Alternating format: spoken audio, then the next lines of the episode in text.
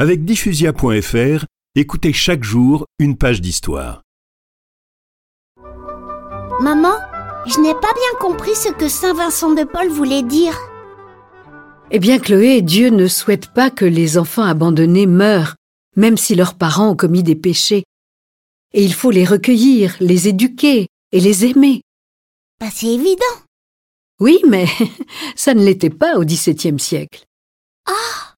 Saint Vincent de Paul a vécu à cette époque?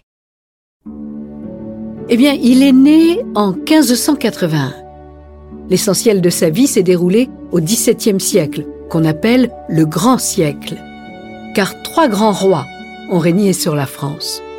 Euh, Henri quatre, Louis treize et Louis quatorze. Oui, très bien. Ainsi que des premiers ministres célèbres.